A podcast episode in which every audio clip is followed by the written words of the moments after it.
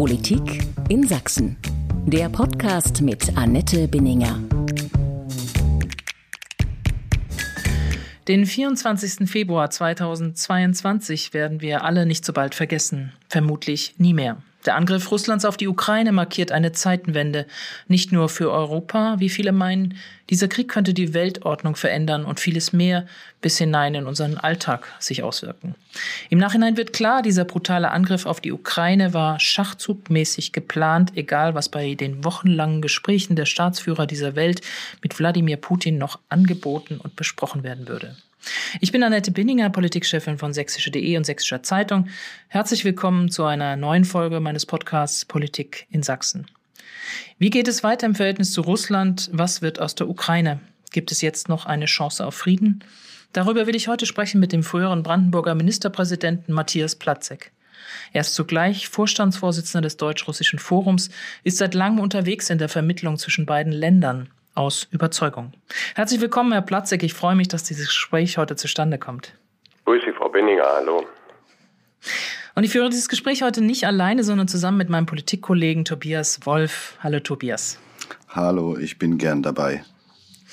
Herr Platzig, als Sie davon hörten, dass Russland die Ukraine angreift, mit Raketen beschießt und dass die Panzer inzwischen auch einrollen, was war Ihr erster Gedanke?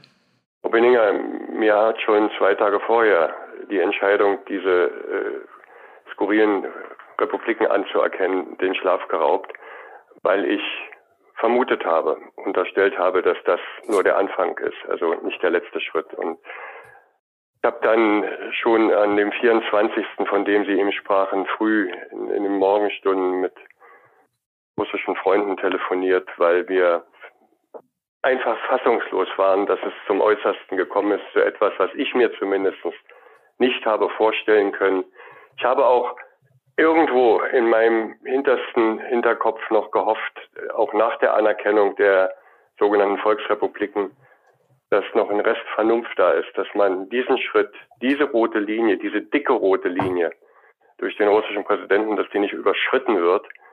Gewalt gegen ein Nachbarland, gegen einen souveränen Staat und, Frau Benninger, das ist ja, dadurch wird es ja noch irrealer, gegen ein Volk anzuwenden, das der russische Präsident selber als Brudervolk bezeichnet hat, was ja auch Realita so ist, wenn man die mhm. unzähligen, ich habe ukrainische Freunde und russische Freunde, da sieht man Familienverbindungen seit Jahrzehnten und Jahrhunderten.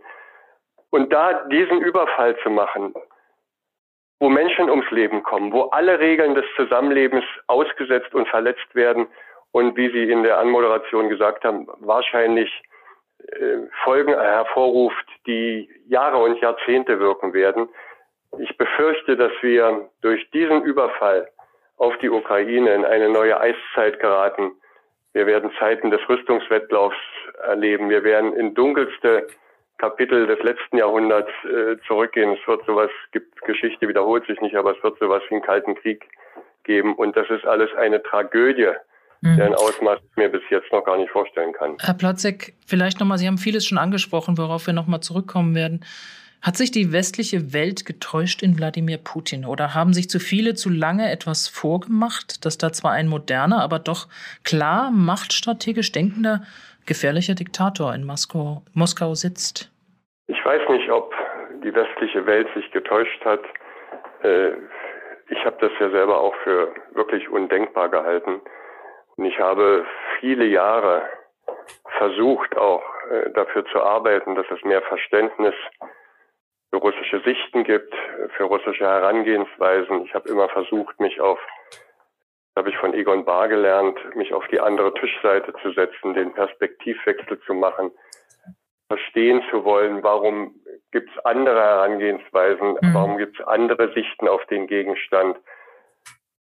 Und ich gebe zu, äh, wir haben gestern im Vorstand des Deutsch-Russischen Forums stundenlang zusammengesessen. Das sind alles Leute, wir arbeiten alle ehrenamtlich haben alle noch was anderes zu tun, haben viel Lebenszeit in den letzten Jahren und Jahrzehnten für diesen Brückenbau verwendet und das hat uns schlicht die Beine weggezogen. Und ja, es muss eine Fehleinschätzung gegeben haben, weil es hat, glaube ich, am Ende bis vor einiger Zeit keiner gedacht, dass es mhm. zu diesem Schritt kommen wird. Wir haben alle gedacht mit äh, anderen Möglichkeiten der Politik, mit Gesprächen, mit Diplomatie, mit was weiß ich, könnte man äh, Lösungsmöglichkeiten finden. Das hat sich als ein Irrtum erwiesen. Herr Platzek, Sie galten bisher als jemand, der stets auf den Dialog setzte. Manche haben Sie deswegen verächtlich als Russlandversteher bezeichnet. Andere haben diesen Titel durchaus anerkennend verwendet. Inwieweit haben Sie sich geirrt in Ihrer Einschätzung von Putin? Ich muss erst mal sagen, im Zentrum unserer, unserer Arbeit, unserer Bemühungen stand ja nie äh, der russische Präsident, sondern wir beschäftigen uns mit Dingen. Wir machen Sprachwettbewerbe, Jugendaustausch, kulturelle Veranstaltungen, Konferenzen. Wir arbeiten mit Vertretern der russischen Zivilgesellschaft seit vielen Jahren zusammen. Das ist unser, der Kernpunkt unserer Arbeit. Aber natürlich hat das politische Implikationen und natürlich, wenn man so viel in Russland ist, mit Russen arbeitet, bekommt man eben automatisch auch einen anderen Blickwinkel und entwickelt vielleicht auch ein anderes Verständnis. Und ja, ich habe mich getäuscht, weil ich das, was jetzt passiert ist, bis vor kurzem noch als undenkbar, für undenkbar gehalten habe. Ich hätte mir das nicht vorstellen können. Und deshalb kann man ja nicht anders sagen, als dass man sich geirrt hat. Ich, ich habe nie Russland, habe das immer bedauert, aber habe es nie als Demokratie bezeichnet, sondern mir war immer klar, dass wir es mit einem autokratischen System, wir haben das ja auch gespürt, weil Partner in ihrer Arbeit eingeschränkt wurden, dass die Arbeit teilweise verboten wurde und, und, und. Das war schon klar.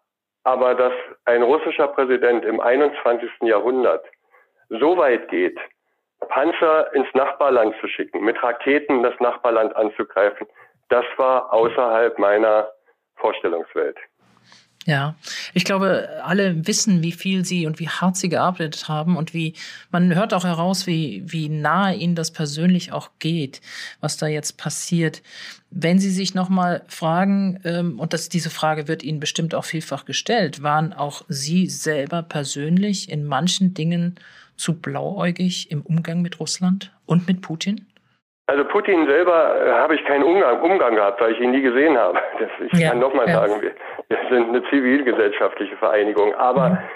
äh, ja, natürlich können Sie es auch blauäugig nennen. Sie können es eigentlich nennen, wie Sie wollen. Ich habe mich getäuscht und das Erfolg, erzeugt ja genau dieses Gefühl, mit dem wir gestern alle zu kämpfen hatten, äh, der gewissen Sinnlosigkeit von, von vielen Lebensjahren, dass man gesagt hat, wir haben für etwas gearbeitet, äh, was jetzt eigentlich gegenstandslos ist, weil unser Ziel, so steht es auch überall, ist für das Zusammenleben in Frieden und Freiheit von Völkern und Gesellschaften zu arbeiten.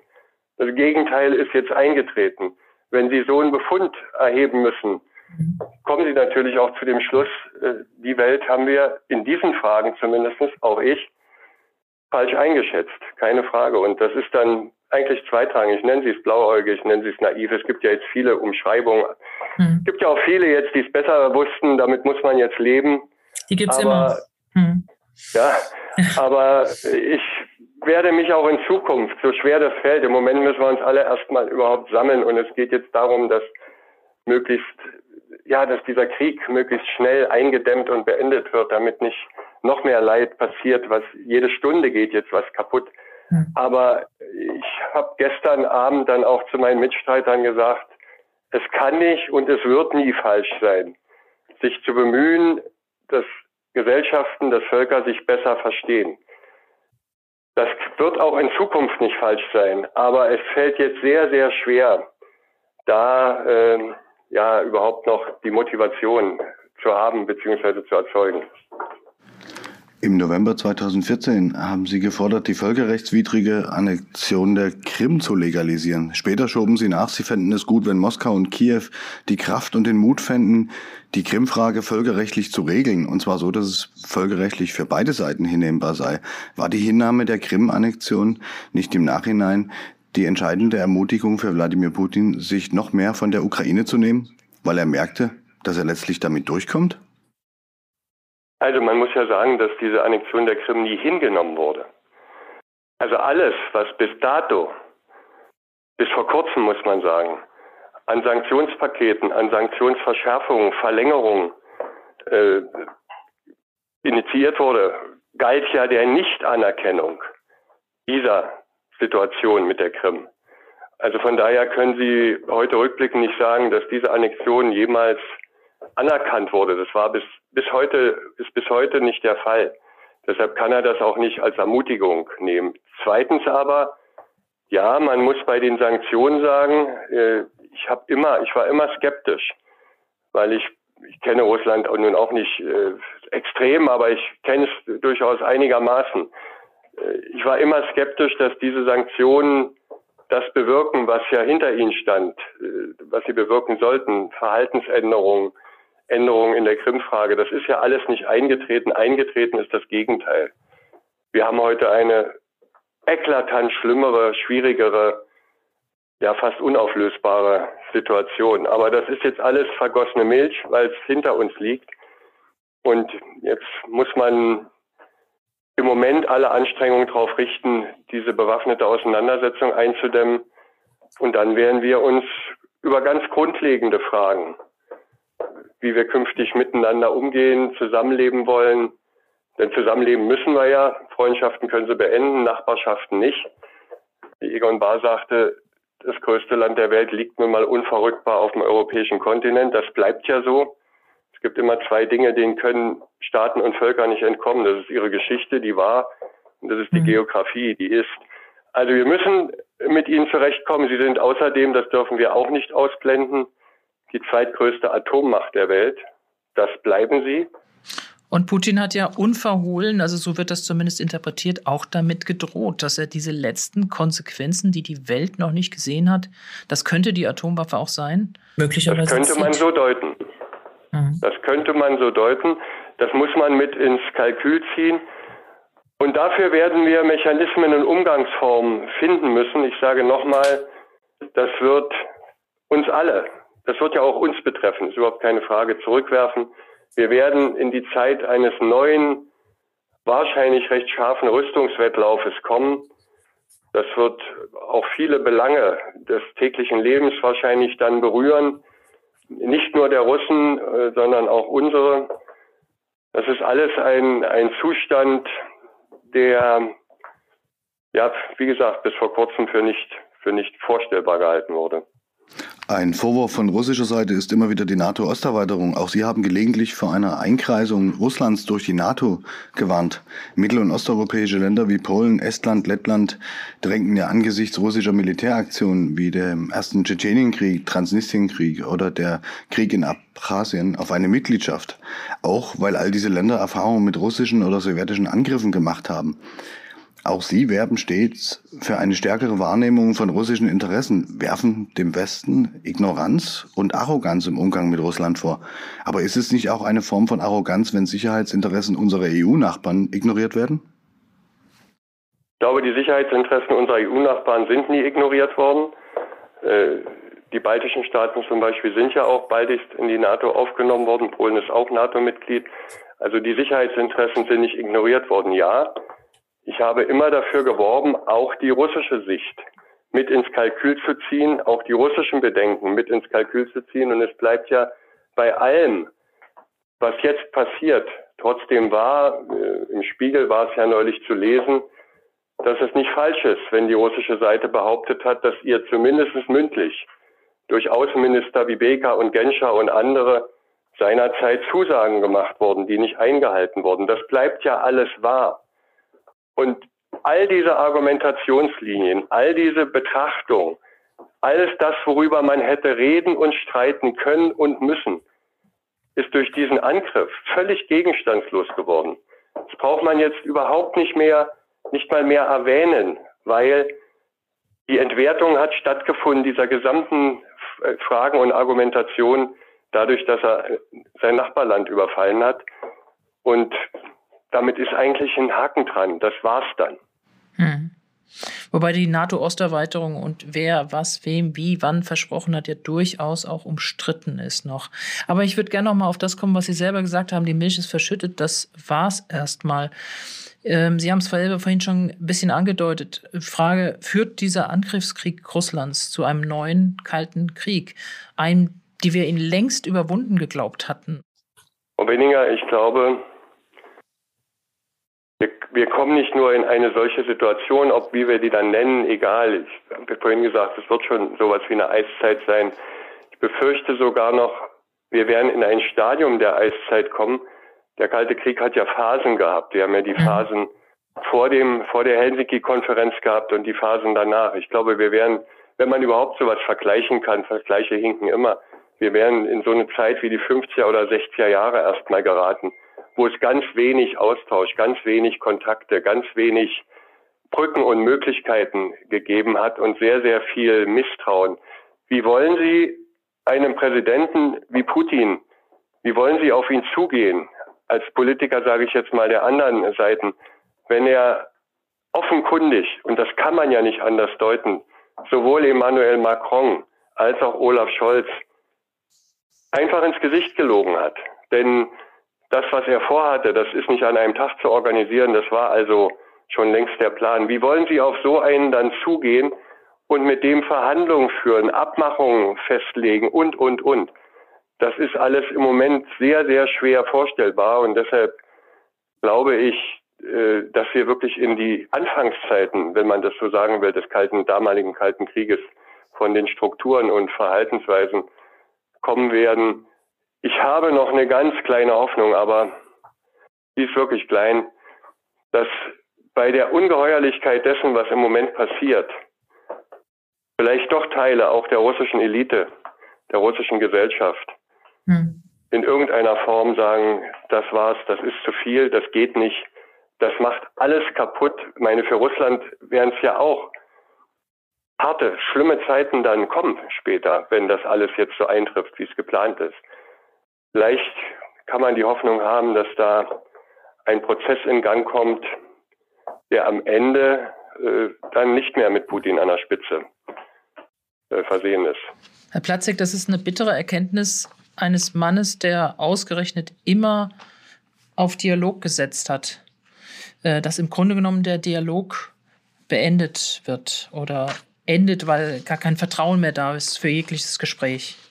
Ja, das ist eine bittere Erkenntnis. Und ich kann Ihnen auch sagen, das hat in mir äh, auch Gefühlslagen erzeugt, die ich bisher kaum kannte. Das ist dann so. Das muss man dann auch akzeptieren. Und dieses, was ich Ihnen vorhin schon mal kurz umriss, dieses gewisse Gefühl der Sinnlosigkeit bisheriger Bemühungen gehört dann dazu. Das gibt es im Leben eben auch ab und zu. Mhm. Trotzdem, trotzdem glaube ich, müssen wir jetzt schon überlegen, wie es eigentlich gehen soll, wie wir uns miteinander verhalten wollen. Und da unterscheide ich wirklich auch zwei Ebenen. Das ist die Ebene der, ja, was Sie vorhin immer gefragt haben, was denkt Putin, was macht man mit ihm, wie geht man mit ihm um?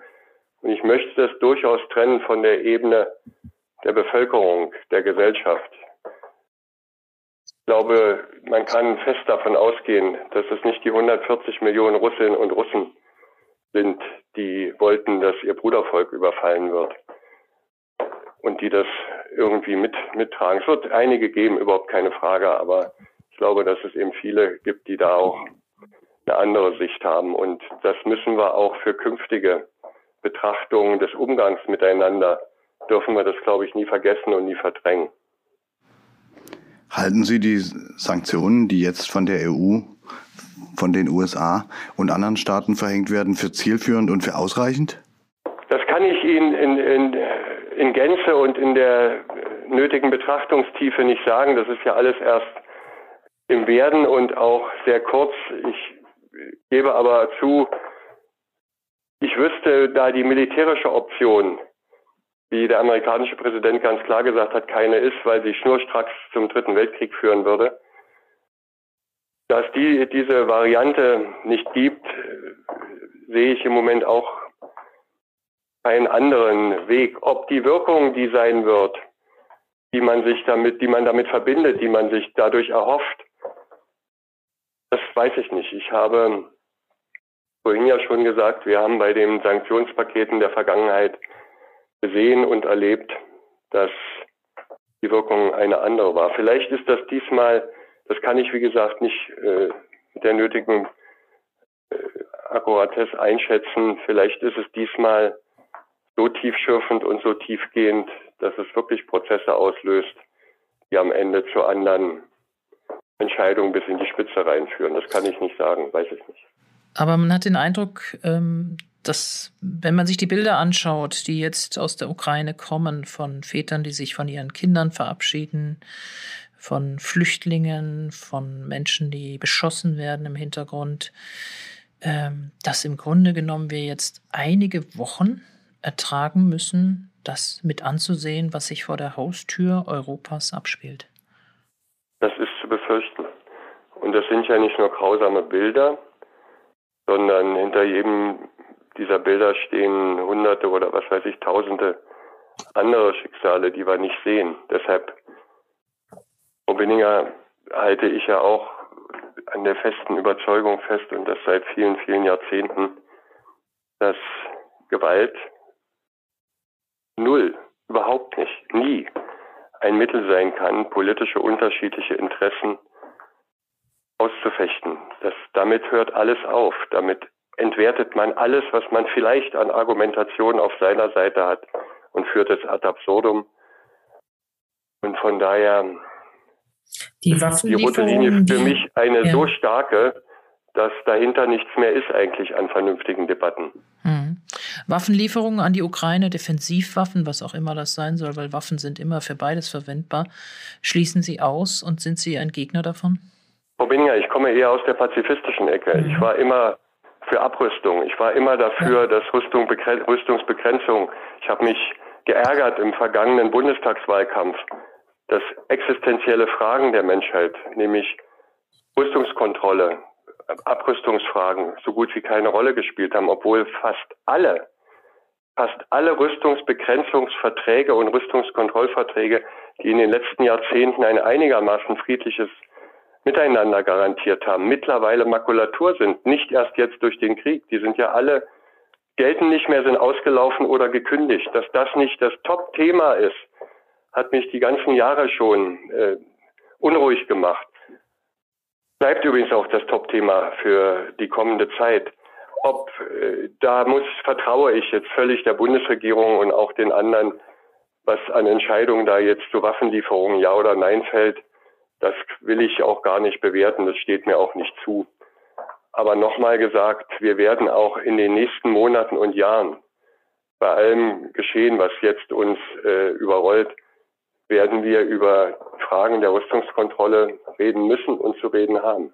Mhm. Herr Platzek, um wie viele Jahre oder Jahrzehnte ist auch das deutsch-russische Verhältnis gerade zurückgeworfen worden?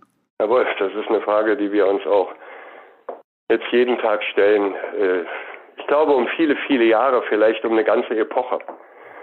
Denn das Verhältnis war immer schwierig. Wir hatten mal eine kurze Zeit, wo ich auch nach wie vor glaube, auch das bleibt für mich wahr. Es verändert sich nicht alles jetzt total, dass wir seinerzeit Chancen haben liegen lassen, wo mit Russland eine viel größere Nähe organisierbar war. Das war in den 90ern, aber auch am Anfang des, des Jahrhunderts absolut möglich. Mir sagen russische Freunde jetzt wieder, es war, die Türen waren weit offen und wir haben nicht zueinander gefunden. Das wird später was für Historiker sein, warum das nicht geklappt hat. Aber ich glaube schon, dass wir um eine ganze Epoche jetzt wieder zurückgehen und in einer gewissen Weise, man fängt nie bei Null an, wenn es um Menschen und Gesellschaften geht, aber in einer gewissen Weise fangen wir von, von vorne an.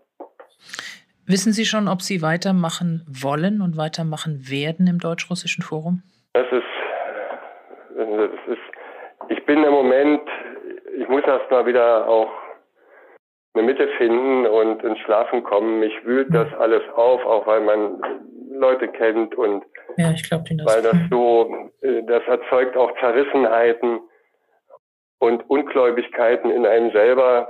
Ich muss jetzt erstmal, wir haben gestern gesagt, und das habe ich auch gesagt, und ich habe ja auch eine Verantwortung als Vorsitzender gesagt, es kann auch in Zukunft, egal übrigens wie die Zukunft aussieht, nie verkehrt sein, es kann nie falsch sein, es wird auch nie falsch werden, sich darum zu bemühen, Wege zu einem anderen Volk zu finden, Wege, Brücken zu bauen, begehbar zu halten, und auf den unterschiedlichsten Feldern zivilgesellschaftlichen Miteinanders wieder Anknüpfungspunkte zu suchen. Das kann nie falsch sein und das wird auch in Zukunft nicht falsch sein.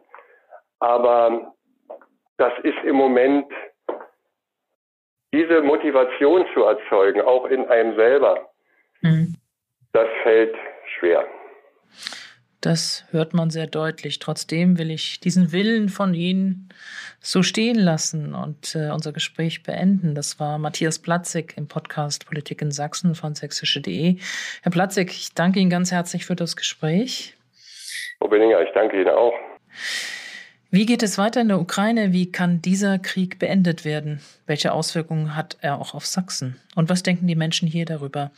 Dazu empfehle ich Ihnen auch unseren täglichen kostenlosen Newsletter Politik in Sachsen. Darin finden Sie jeden Morgen ab 5 Uhr alle wichtigen Infos aus und über Sachsen. Bleiben Sie gut informiert und vor allem bleiben Sie gesund und in irgendeiner Weise auch zuversichtlich. Wir hören uns wieder. Bis dahin, herzlichst Annette Binninger.